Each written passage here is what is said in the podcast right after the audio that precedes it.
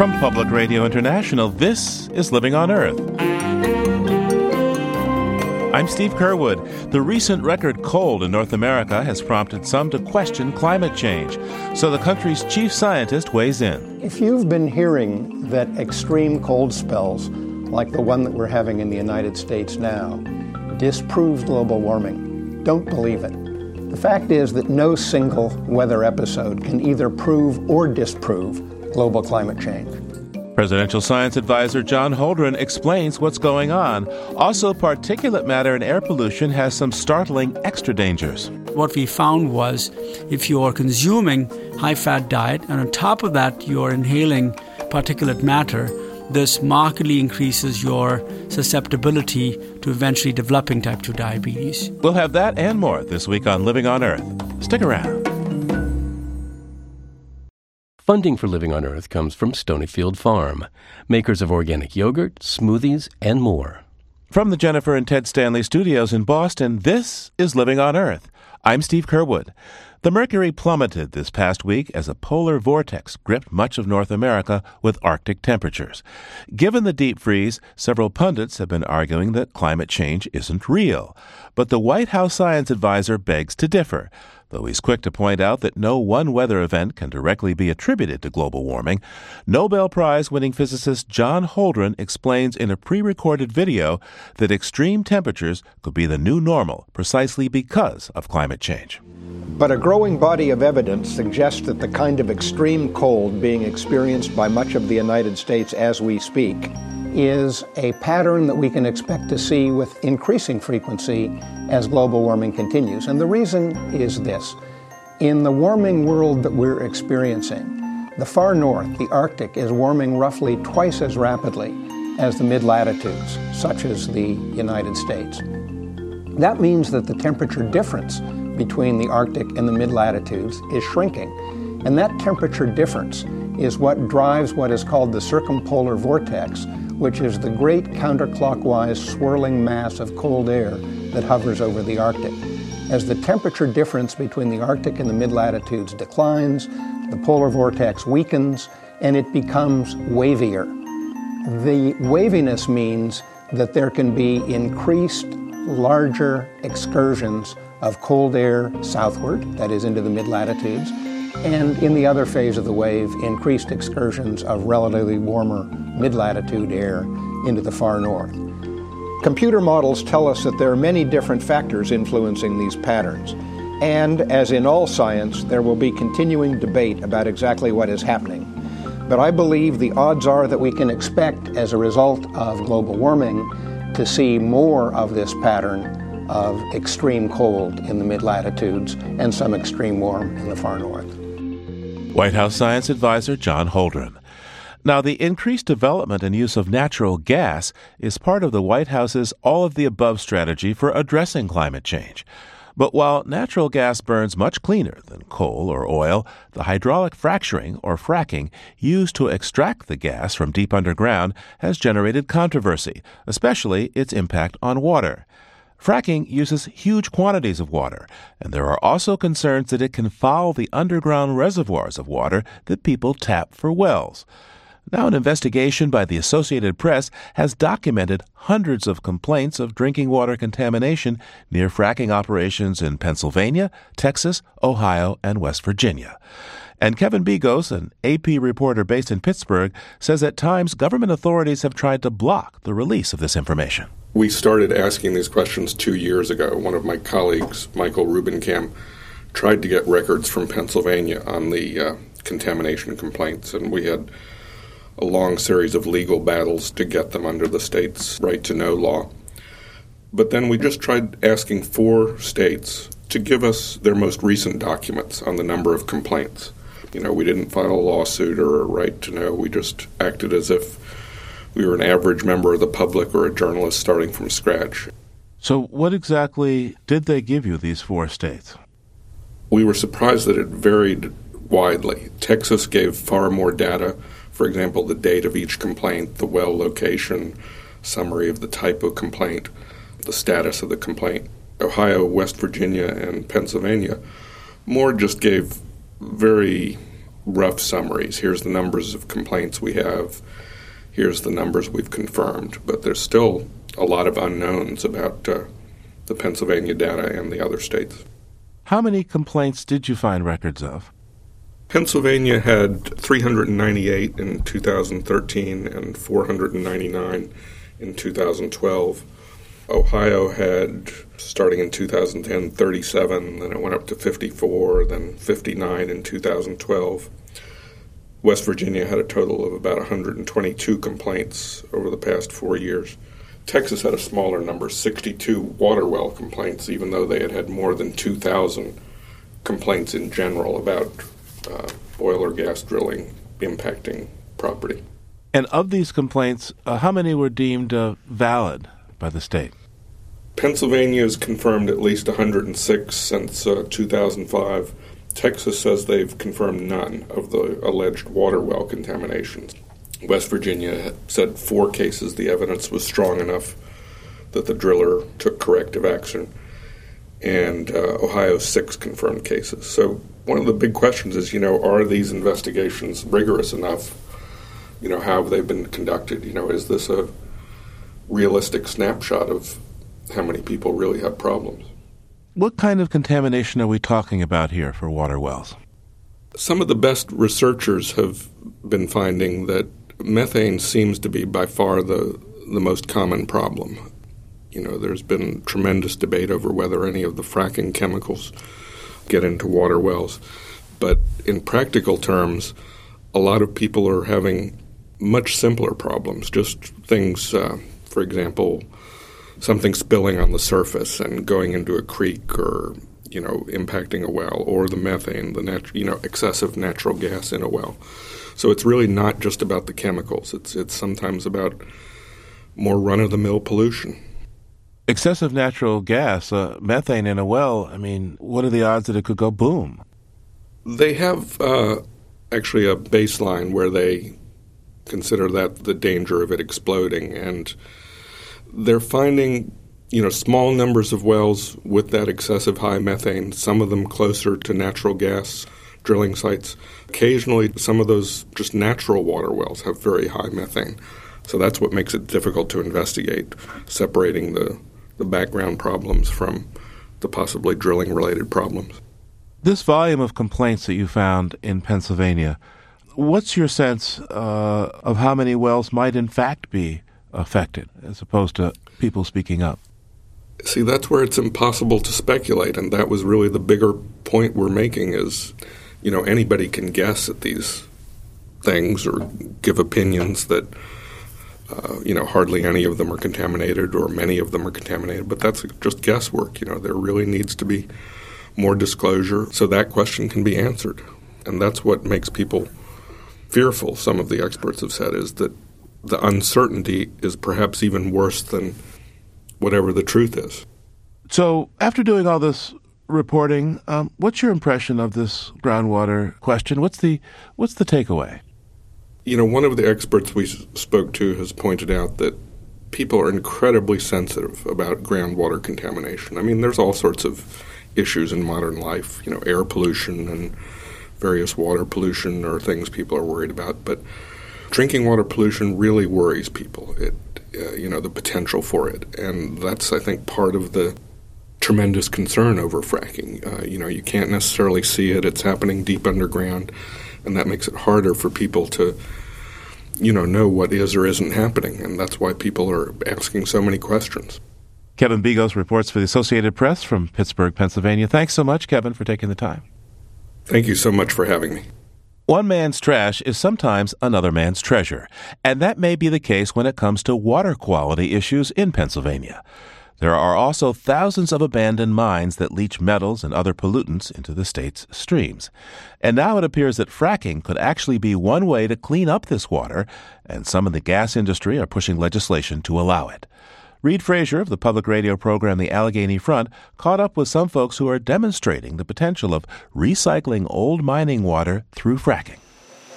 Bill Sabatos stands in a small industrial building. He's on a platform next to what looks like a big hot tub filled with really dirty water. We're aerating it We're trying to oxidize the iron, so you can see how blood red it's getting. The liquid is abandoned mine drainage, or AMD. This AMD came from a mine just up the hill. Sabatos has spent much of his life cleaning up this dirty water. He's president of the Toby Creek Watershed Association, a local group that built and now runs this facility in northwestern Pennsylvania.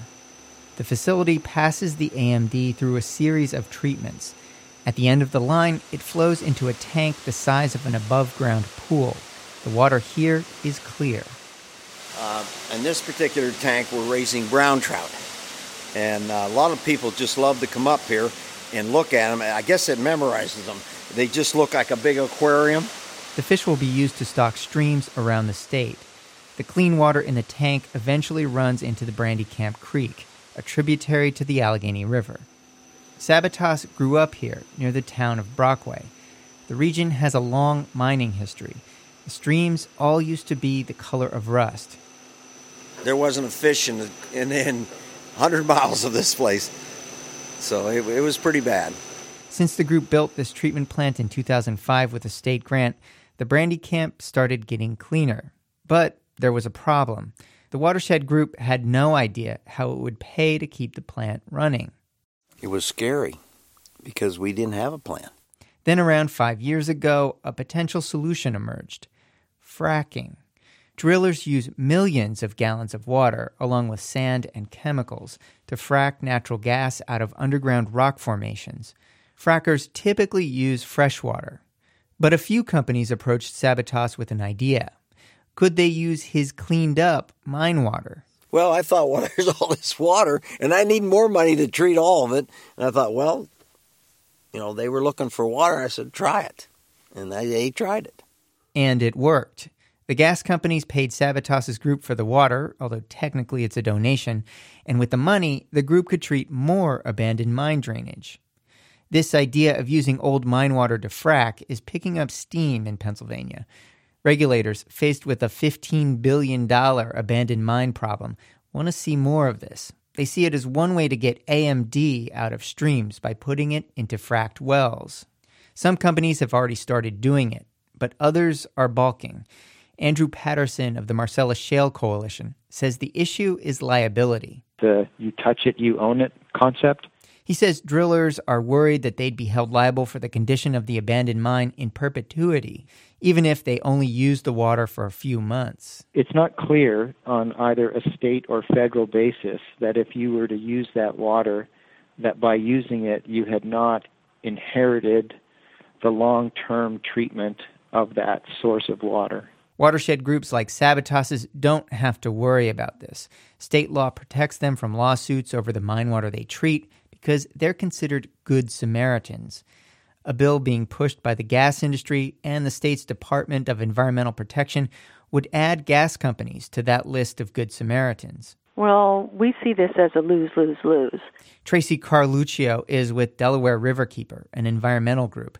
She says gas companies are not good Samaritans. Under the bill, companies wouldn't have to clean up the mine water or buy it from groups like Sabatos's. They could simply withdraw the water they need from a polluted mine. They're not cleaning it up. They're simply taking very polluted fluids and making them more polluted. But some see this as a way to peck away at the state's historic abandoned mine water problem. Radisav Vidic is an engineer at the University of Pittsburgh. He says allowing frackers to use mine water keeps that water from polluting the rivers. If you think about it, AMD is already killing the fish in the streams. If you take it out and prevent it from going into the streams or you clean it up before it goes into the streams, you can only make it better. Even if the bill passes, no one's promising that fracking could solve the state's abandoned mine water problems. At current funding levels, cleanup of the thousands of historic coal mines in Pennsylvania is projected to take up to 50 years. Reid Frazier brought us that report from the Pennsylvania Public Radio program, The Allegheny Front.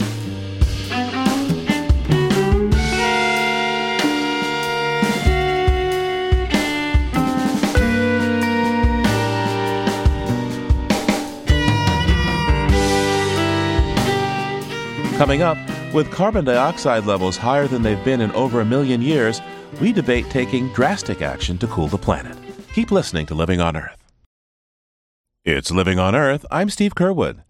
Since we started farming in the Fertile Crescent over 10,000 years ago, human activities have been altering the climate. But since we started burning vast quantities of fossil fuels about 200 years ago, emissions of CO2 in the Earth's atmosphere have soared to levels not known in more than a million years and heated the planet to levels not seen since civilization emerged. So, scientists have started to contemplate the once unthinkable and impossible find a way to take carbon out of the atmosphere and cool the planet. And there are ways we might possibly do that. We could plant billions of trees. We could use chemical sponges to suck CO2 out of the atmosphere, then bury them. Or we could block some of the sun's heat from the Earth with a cloud of droplets of sulfur dioxide. Well, some scientists argue that last solution, a solar shield, is the most plausible. They point to the effects of eruptions from volcanoes like Mount Pinatubo for evidence that it works. We've invited into our studio two highly regarded experts with decidedly different views to debate the issue. In what we might call the blue corner is David Keith, who divides his time between Harvard University and a carbon engineering company in Calgary, and is author of a recently published book, A Case for Climate Engineering. David Keith, welcome to Living on Earth. Thanks a lot. Great to be here. And over in the red corner, we have Clive Hamilton. He's a professor of public ethics at the Center for Applied Philosophy and Public Ethics at the Charles Sturt University in Canberra, Australia. And his recent book is called Earthmasters The Dawn of Climate Engineering. Professor, welcome to you. It's good to be here.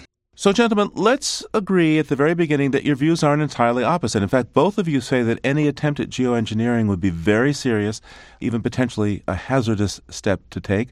But why do we need to do this? David Keith, uh, sum up for us uh, basically this case for geoengineering the simple case for taking seriously the idea that we might find technological ways to increase the reflectivity of the Earth, say by putting a kind of pollutant, sulfuric acid, in the upper atmosphere to reflect away a little sunlight and, and cool the planet.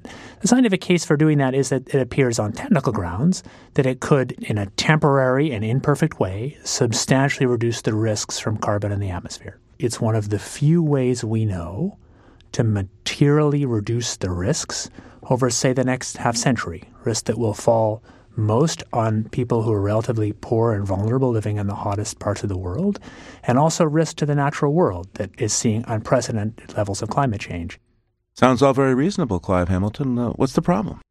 Well, when we think about it a bit more, the proposal is to coat the Earth with a layer of tiny sulfate particles to reduce the amount of sunlight that reaches planet Earth. First of all, we're not actually tackling the problem of climate change. We're just suppressing one of its symptoms, that is, the warming of the globe. But the other impacts of climate change will continue, for example, and in particular, uh, the continued acidification of the oceans.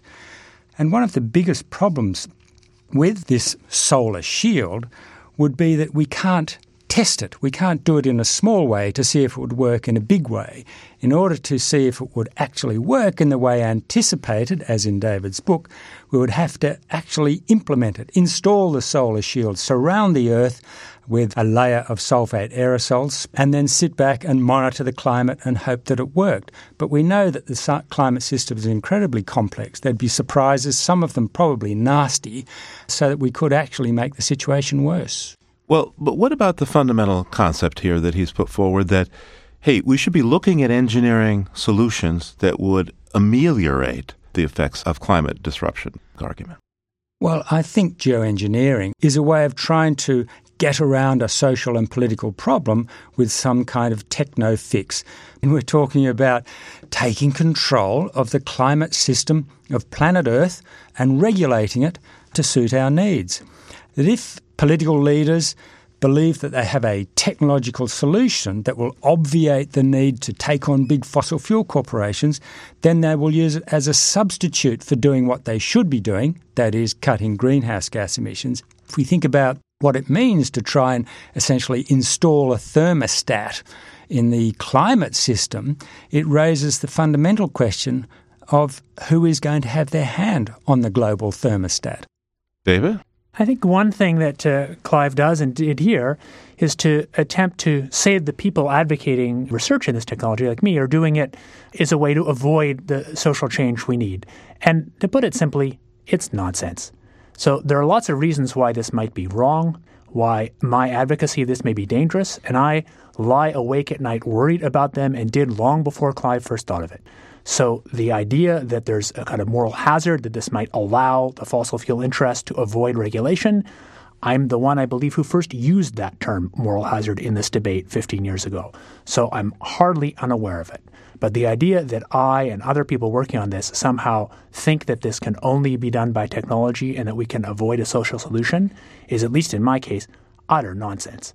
I just have come close to essentially losing my job in Calgary because of clear advocacy that we need social change to eliminate carbon emissions. I think it's kind of a cheap shot. I think Clive needs to take seriously the fact that most of the people working on this actually are very serious about the kind of social changes needed, and we still may be wrong to advocate it. But Clive needs to take us on on the reasons we're wrong, not on a kind of ad hominem attack that we really just like techno fixes and want to, as he said in his book, mollify the owners of the fossil fuel infrastructure. That's nonsense. But I haven't claimed that at all. Uh, I, I, well, I, actually, no, I'm reading a quote. No, no, I haven't said that at all. Some of the scientists engaged in advocating geoengineering, in fact, most of them, I think, are motivated by the best of concerns. That is, they're deeply concerned about the damage of climate change on people and the natural environment, and they're looking for a solution. I'm not worried so much about the scientists who are doing work on geoengineering.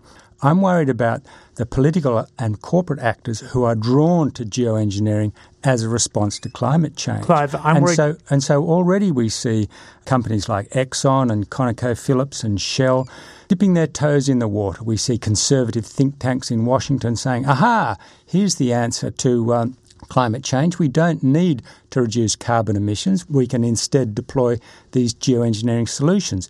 So it's not the motives or the work of the scientists engaged in geoengineering that's the problem. It's the people who will take it on as a political solution to climate change. David? On that score, I think the key issue is thinking creatively about how to manage the problem. So, specific things like ensuring funding is public, like banning patenting in this area, like finding specific ways to prevent the kind of technological lock in and institutional lock in that will advocate for this solution, even if it turns out to be a bad one. David Keith, just for the record, um, what funding do you get from the fossil fuel industry?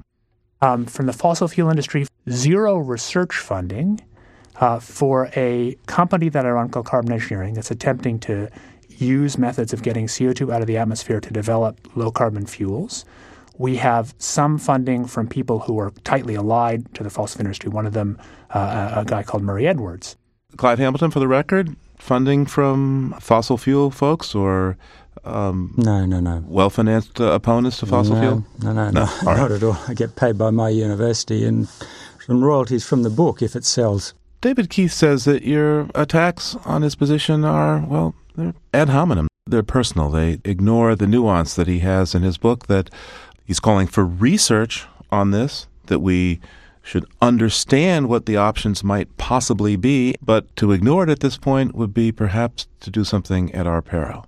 Well, firstly, David has gone beyond just calling for research into sulfate aerosol spraying.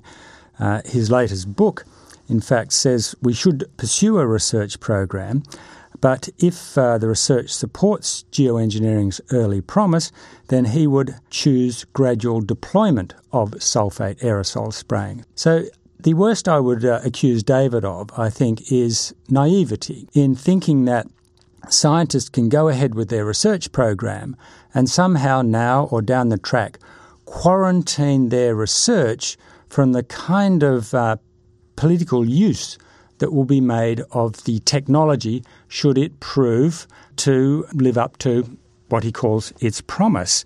Because, you know, it won't be David or his fellow scientific researchers who implement, to deploy this solar shield around the Earth.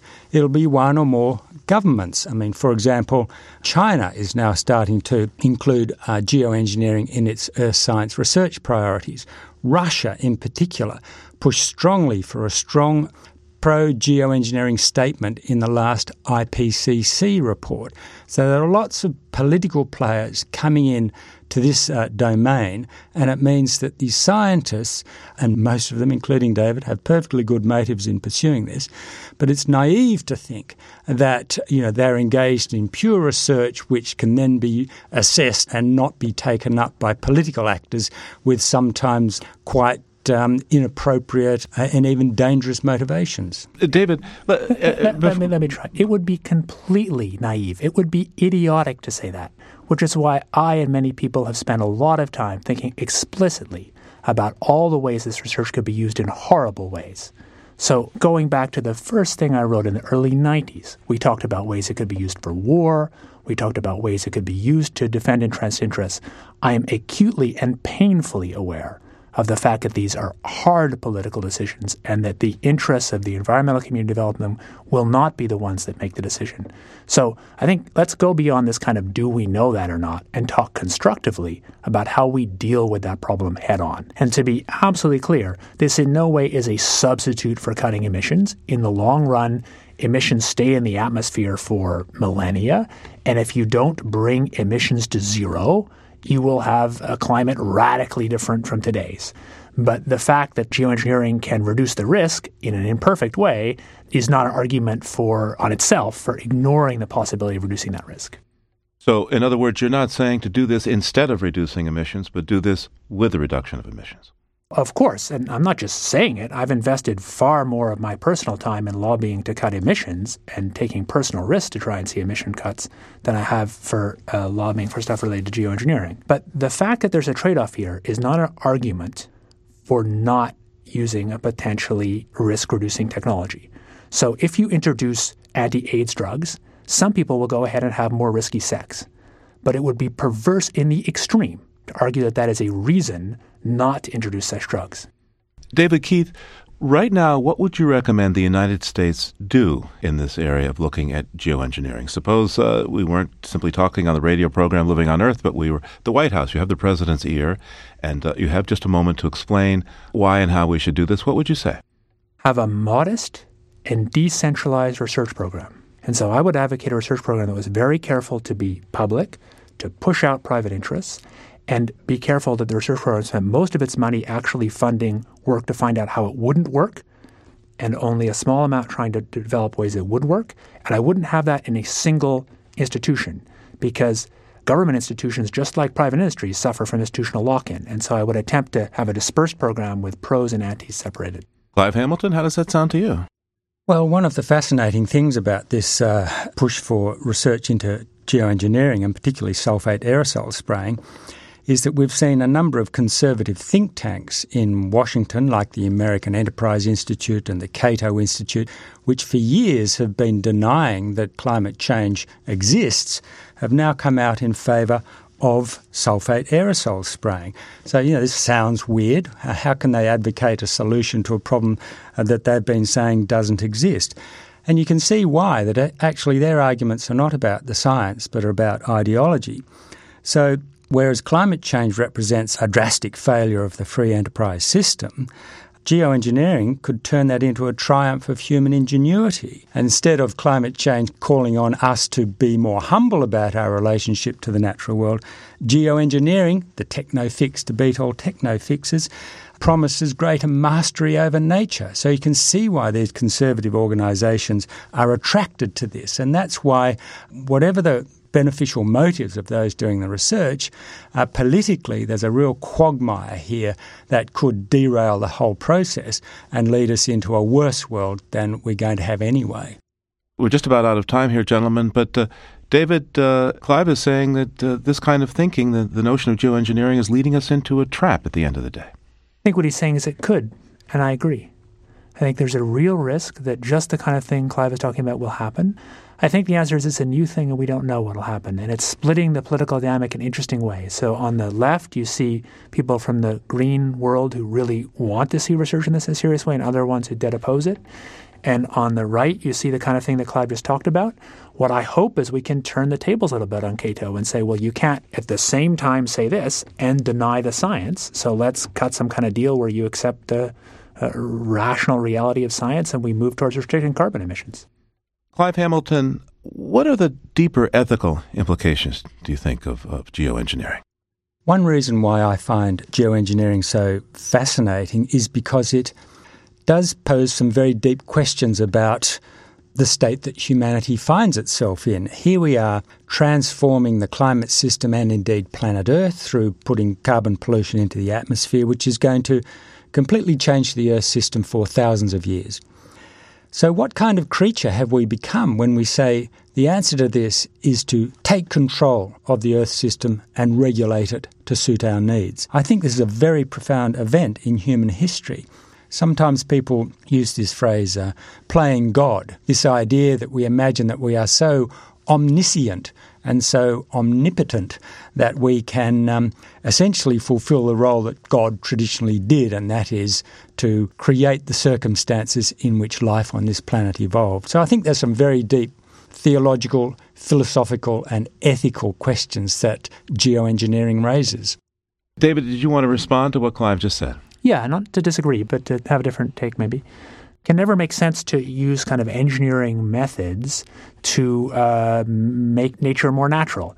I think there are, is not an easy answer to that, but this anecdote may be helpful. As a boy, I worked on peregrine falcon reintroduction with my parents. And that was an engineered system. We built boxes and imported falcons that were bred in captivity from across the country to try and reintroduce them into eastern North America. And that reintroduction program was only conceivable because we had banned DDT, the thing that had killed them.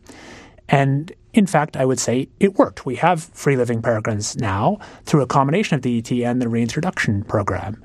And I think you can ask whether it's possible to think about that analogy at global scale. It only makes sense to manage climate if we, in the end, bring emissions to zero.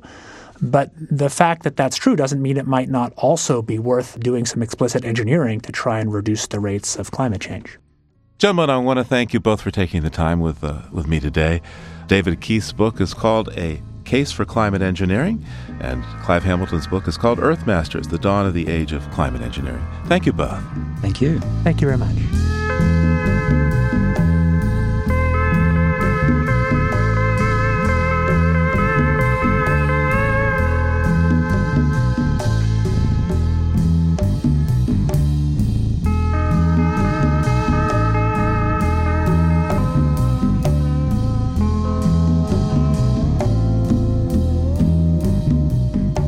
Coming up, news of a surprising link between air pollution, diet, and diabetes. That's just ahead here on Living on Earth. Stay tuned. Funding for Living on Earth comes from the Grantham Foundation for the Protection of the Environment, supporting strategic communications and collaboration in solving the world's most pressing environmental problems. The Kendeda Fund, furthering the values that contribute to a healthy planet, and Gilman Ordway for the coverage of conservation and environmental change. This is PRI, Public Radio International. It's Living on Earth. I'm Steve Curwood. Now, here in the U.S., environmental legislation has helped clean up much of the air we breathe, and the recently published EPA standards for new power plants will do even more in the future if they're implemented. But much of the rest of the world still suffers from bad air. Particulate air pollution is a major health concern for people living in cities around the world and has long been linked to respiratory and cardiovascular health problems. But now, new research out of the University of Maryland suggests a strong link between air pollution, diabetes, and high fat diets. Joining us now to explain is Dr. Sanjay Rajagopalan, professor of cardiovascular medicine at the University of Maryland. Now, type 2 diabetes or adult onset diabetes, as uh, some of your listeners might be familiar with, is a pandemic that's growing in proportion. We don't understand uh, many of the underpinnings of this disorder. Clearly, we know that physical activity and diet play a role, but there's increasing interest in a number of environmental factors that might predispose to type 2 diabetes. And we got interested in this primarily because Type 2 diabetes clearly alters or increases your susceptibility to cardiovascular disease.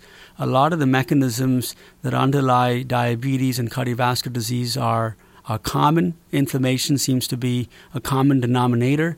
And since one of the mechanisms by which air pollution uh, modulates your risk for heart disease is through inflammation. We postulated that perhaps this might be, you know, playing a role in altering an individual, or in this case, an experimental animal susceptibility to diabetes. So, could you describe this study for us? What exactly did you do?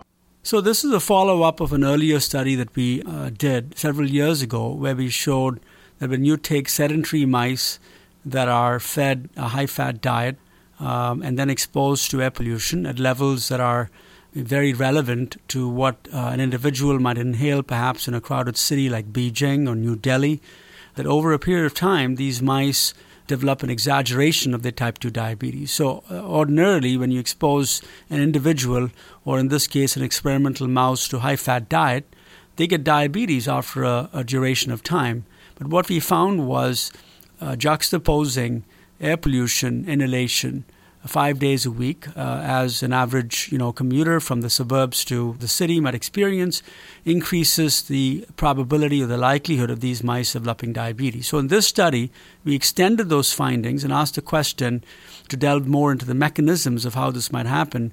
So we essentially took mice and uh, you know divided them up into different groups. A group that was exposed to dirty air, a group that was exposed to clean air, and had two interventions where two groups being exposed to clean air and dirty air were fed. High fat diet and the other group was essentially fed a normal diet you know or a relatively more healthy diet and exposed to the same interventions of clean air and dirty air. And what we found was if you are consuming high fat diet and on top of that you're inhaling particulate matter this markedly increases your susceptibility to eventually developing type 2 diabetes how much of a difference is it? Are you twice as likely, four times as likely? Oh, yeah, this uh, magnifies it by approximately two to four fold. So these mice develop diabetes much sooner.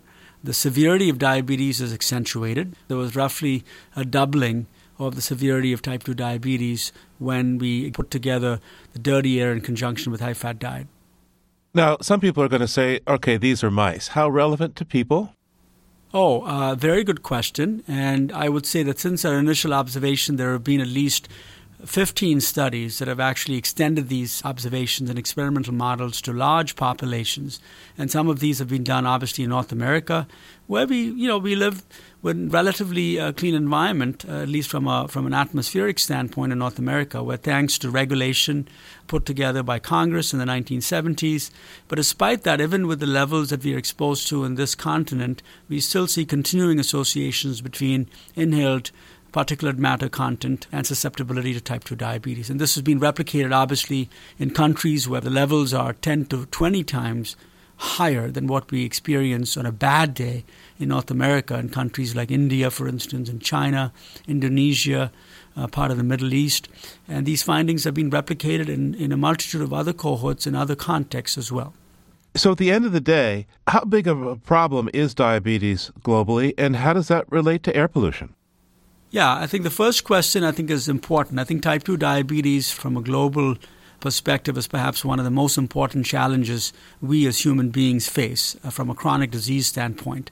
According to the International Diabetes Federation, the uh, number of type 2 diabetics by 2030 is going to exceed half a billion patients. And this um, in terms of economic costs is currently costing in 2012 dollars more than close to a half trillion dollars in terms of healthcare costs.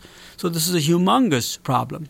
Now, from an individual perspective, air pollution does not have as strong of an association with cardiovascular disease as something like um, hypertension, for instance. But from a population level, considering the fact that air pollution is pervasive, it's present all the time, and nobody is um, you know immune to the effects unless you're living in Antarctica.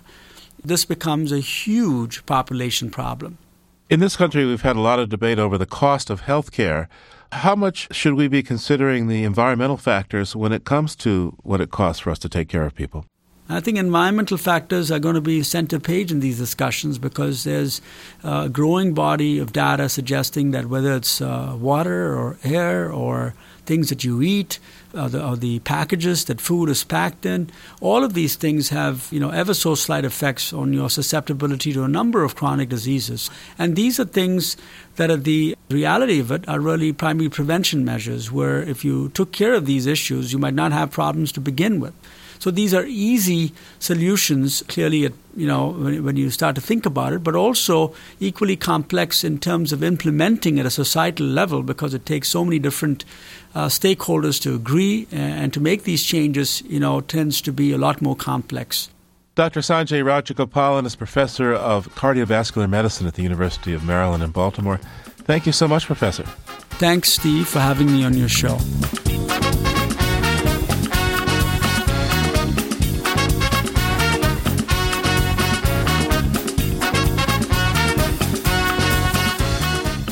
On the line now from Conyers, Georgia, to look beyond the headlines this week is Peter Dykstra, who publishes the dailyclimate.org and environmental health news. Hi there, Peter. Hi, Steve.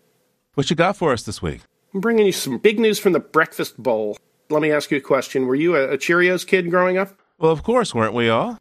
Well, the world's most iconic, successful, most enduring cereal brand is going GMO free, genetically modified organisms. Uh, it's a result of a year long pressure campaign from some anti GMO activists. GMO products are, are ubiquitous. Uh, most of our corn and soybean products now are genetically modified. Some scientists, millions of consumers are concerned that it's just not a good way to play with our food. Now, aren't the Cheerios already sold GMO free in Europe? Uh, you're absolutely right. That's a good point. The primary ingredient in Cheerios, I think everybody who's ever had them knows, is oats. And there's no such thing as genetically modified oats. They're not grown, they're not produced, they don't exist, and therefore they've never been in Cheerios. For the most part, Cheerios were always GMO free, but their maker, General Mills, has said that it's going to stop using a few side ingredients like GMO cornstarch and sugar in the Cheerios that they sell here in the U.S. So it doesn't seem like General Mills is going all in on being GMO free. No, it's a little bit more like they want to have their GMO free marketing cachet and, and eat their Count Chocula too. General Mills is going to pitch and label its Cheerios as being GMO free. But on the other hand, the same company was helping to bankroll the defeat of some state ballot initiatives recently in California and Washington state. Those ballot initiatives would have required that any food products that contain GMOs be labeled. Uh, the General Mills Company website says they favor a nationwide standard for labeling GMO free foods, but when it comes to labeling foods that have GMO in them, uh, they want no part of it and they're actually working against it. So let's see here. Cheerios has had few GMO issues to begin with. General Mills is on both sides of the fence of this debate. Peter, could this be more about marketing than food safety? Well, it's like what we said before. You get the most enduring, most successful, most iconic cereal brand in the world. So, yeah, marketing might just have a little bit to do with it. Now, let's see. You've had a couple of, well, may I say, unusual headlines from the past week? Yeah, unusual because they're headlines that I simply never thought I would see in my lifetime. And they both hold some encouraging news for clean energy advocates.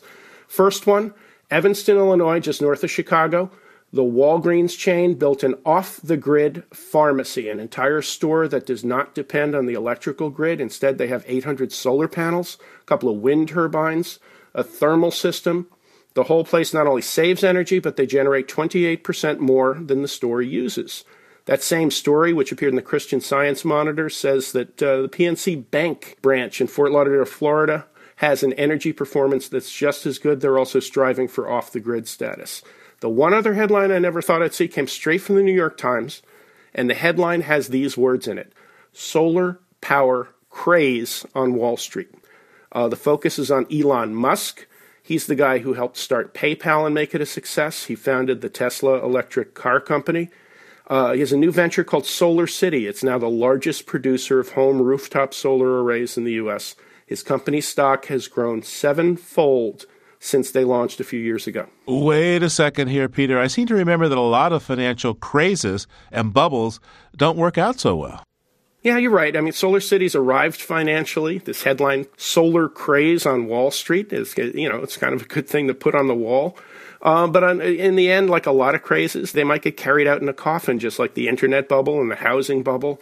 You can even go back to the 17th century and look at the tulip craze that wiped out investors in Holland. But you can't succeed financially if you haven't arrived financially. And here's a sign that solar may have arrived. Finally, Peter, what's on the anniversary calendar for this week? Well, I'm not going to call it my favorite industrial accident of all time because people died in this one. And, you know, uh, saying it's your favorite is a little bit like hitting the like button on Facebook after you read somebody's obituary. But it was 95 years ago this week. It happened in Boston. It happened not too far from the Jennifer and Ted Stanley studios where you put the show together.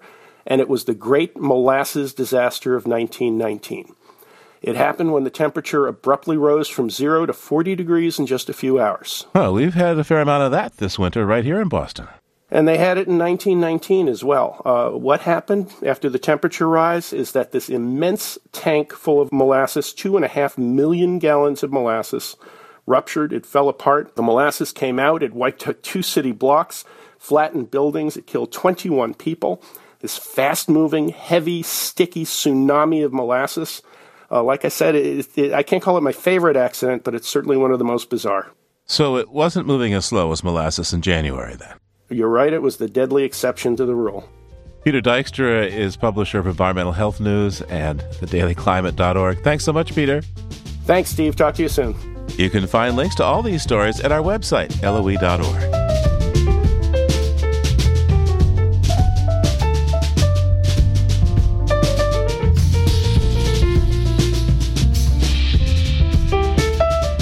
For many people, snakes provoke shudders and an urge to run the other way, especially if the one you encounter is venomous, like the prairie rattlesnake. But deadly or not, this rattlesnake is typically not aggressive and would rather just slither away when it encounters humans. A few months ago, writer Mark Seth Lender met his first prairie rattler in Grasslands National Park and found the creature strangely engaging. Prairie rattlesnake lying in the road, down in the dust, warming her bones. I lie down just across the way to look her in the eye. She stares right back and only raises her head when I shimmy up too close, and only coils and then not all the way, when with too much haste I try to hurry her on before the next car comes. She shows me her rattle without one tick and sticks out her tongue from the jet black tip to the velvety purple top to taste the curious scent of me. Better if that's where the story ends. Rattlesnake bites you, you're gonna lie right down and dance. Shake and roll all over the place, dirt in your hair, fear in your face. Ain't no use yelling for help. Shoulda put your foot down somewhere else. Shoulda listened. Shoulda changed course. Snake rattles? That's her only voice. Take a hint. Take her lead. Put your hands in your pockets, hike up your pants, jump on your ride, and take yourself back. Snake just wants to get away from you. With horror, we watch Rattlesnake consume her prey the rabbit completely still, vanishing with inexorable slowness down and down, the snake undulating with what seems like terrible pleasure. Is that not true of you, seated at your overflowing bowl and groaning board, true upon the supermarket shelves and at the corner store? What of the fungi the rattler crawls through at the dark beginning of her day? the fish in the pool gasping at the surface when the snake swam through to cool her bones in the long heat of the afternoon. Not just the lamb that was the flesh upon your plate, but the wine that was the grape, seeds that were ground that you may break bread, the flour that became the saffron in your rice, and the rice, and the aged porcelain with which the potter made the plate. When fire fused the glaze, it burned invisible things, uncountable. Even the ant, automaton of genes, of habit, and the chemistry of scent, and down in the weeds also what the ant eats, all want to keep on living. Rattlesnake would tell it like this On a stone set by itself, you may find fresh in the sun my shed skin. Rattlesnake growing and prospering. Take it as a sign. Like you, I pass this way.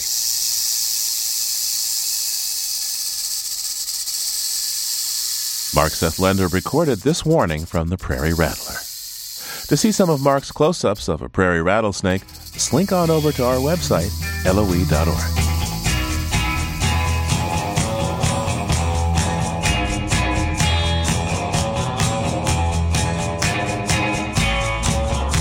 Next time on Living on Earth, visiting Fukushima nearly three years after the nuclear catastrophe. I learned this word called gaman, which translates sort of loosely as stoicism, but it's much deeper than that. It's sort of taking pride in being able to survive any situation. Some Japanese are hanging on there without complaint. That's next time on Living on Earth.